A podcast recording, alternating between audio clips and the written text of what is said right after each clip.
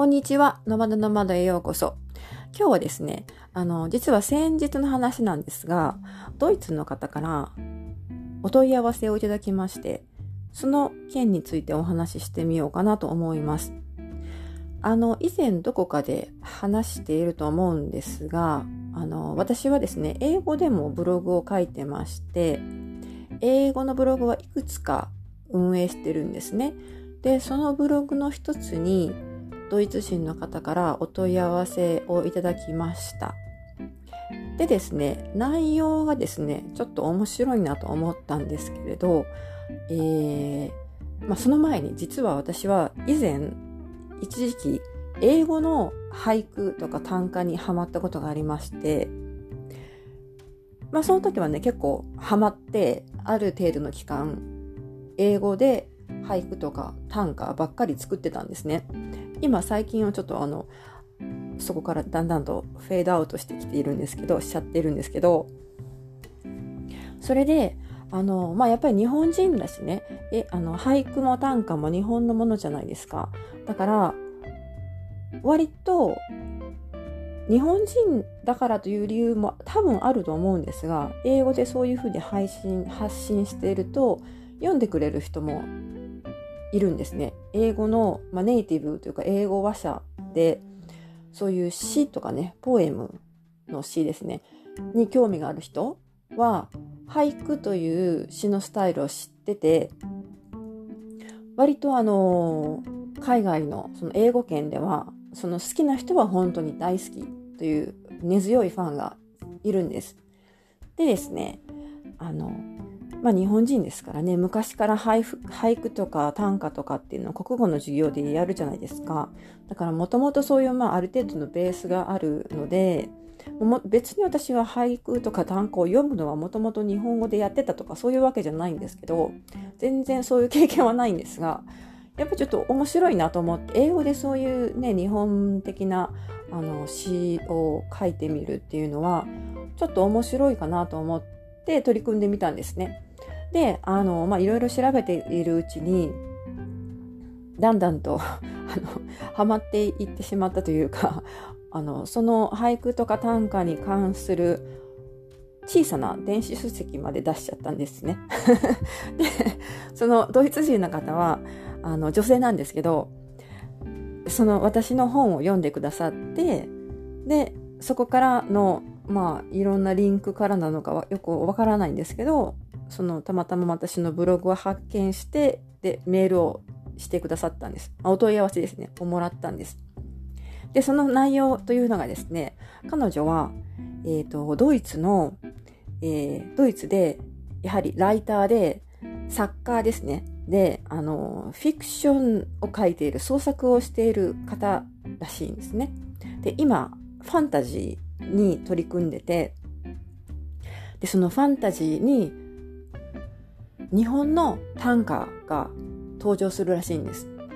そのファンタジーのストーリーの中で主人公が暗号というか暗号じゃないな予言みたいなものを解読していくんですけどその解読コードというのが短歌なんですね日本の、えー、西暦771年に書かれた短歌が元になっててそれその短歌というそのポエムがものすごくその小説の中で物語の中で重要な意味を含んでいるということなんですね。それで彼女はドイツ人なのでドイツ語でもともと書かれてるんですけどどうしても日本語のあの短歌も日本語でも掲載したいということであのとりあえずね辞書とかいろんなものを調べて自分で日本語でに返しあの訳訳ですね。日本語訳の短歌を作ってみたんだけれどもそれを見てもらえないかというそういうお問い合わせだったんです。なんかちょっとそそられる内容じゃないですか。最初はなんかあの怪しいなんかスパムかチートメールとかそういうものなのかなとも思ったんですがでもすっごく話が細かくて あのいやこれは多分本物だなと思ったので、えー、メールを返してですね、あの、喜んで、えー、手助けしますよ、みたいな内容で返したらですね、彼女から反応がありまして、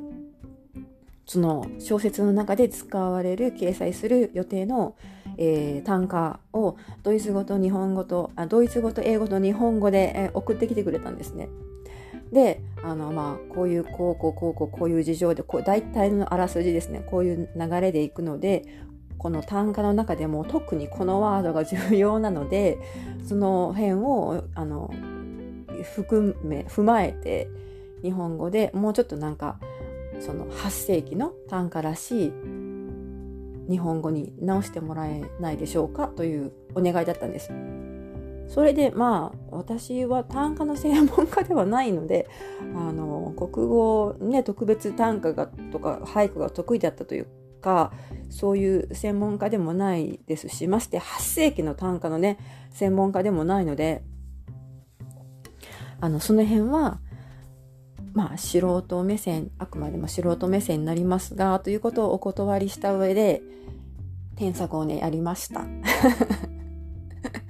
はい。まあねあの彼女もね私の本を買ってくれたわけですし、まあ、これぐらいのことを、まあ、自分としてもねちょっと勉強になるかなと思ったので取り組ませてもらったんですけれどもまあそれがあのそのまま掲載されるかもうちょっと編集を加えられるかどうかはまだわからないところなんですがとりあえずねなんか結構自分としてもなんか面白かったなと思って別にあのそれで何かをもらったとかね何かが稼げるとかそういう話では全然ないんですけど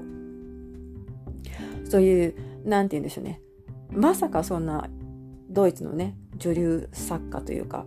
そんな方からメッセージをもらうとは思ってなかった思思わないじゃないですか。だからね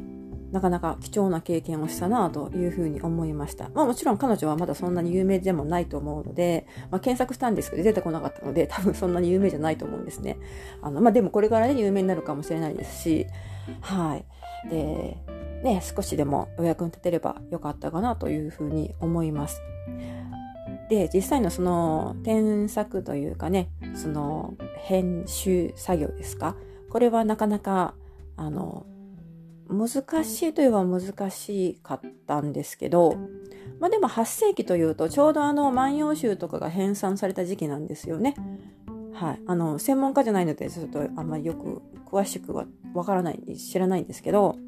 だからちょうど日本でもその短歌とかがすごく、えー、なんて言うんでしょうね、繁栄した時期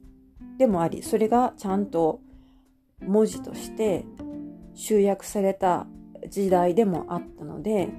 だから彼女もそれなりにねちゃんとすごく勉強してるんだなというふうに感じました。それでその当時の「まあ、万葉集」とかですねその代表的な作品を読んだりとかしてまあ古文ですよねその時代ですから。古文でどんな風に言い表すとそれっぽく聞こえるのかなみたいなところを調べたりですね。そういうことをして一応ね、送り返してみたんですけど、はい、どうなることでしょうか。気に入ってもらえるといいんですけれどもね。はい、というお話でした。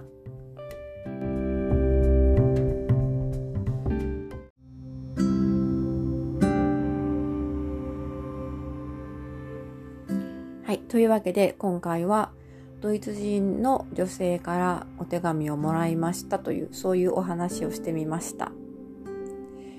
まあ、ブログをやってるとこういう時にねやっぱり世界に向けて情報何かしらを配信してるんだなというのを実感しますね。本当にインターネットってすごいなというふうに今更ながら思います。はい。というわけで今回は以上になります。最後までありがとうございました。また次回お楽しみに。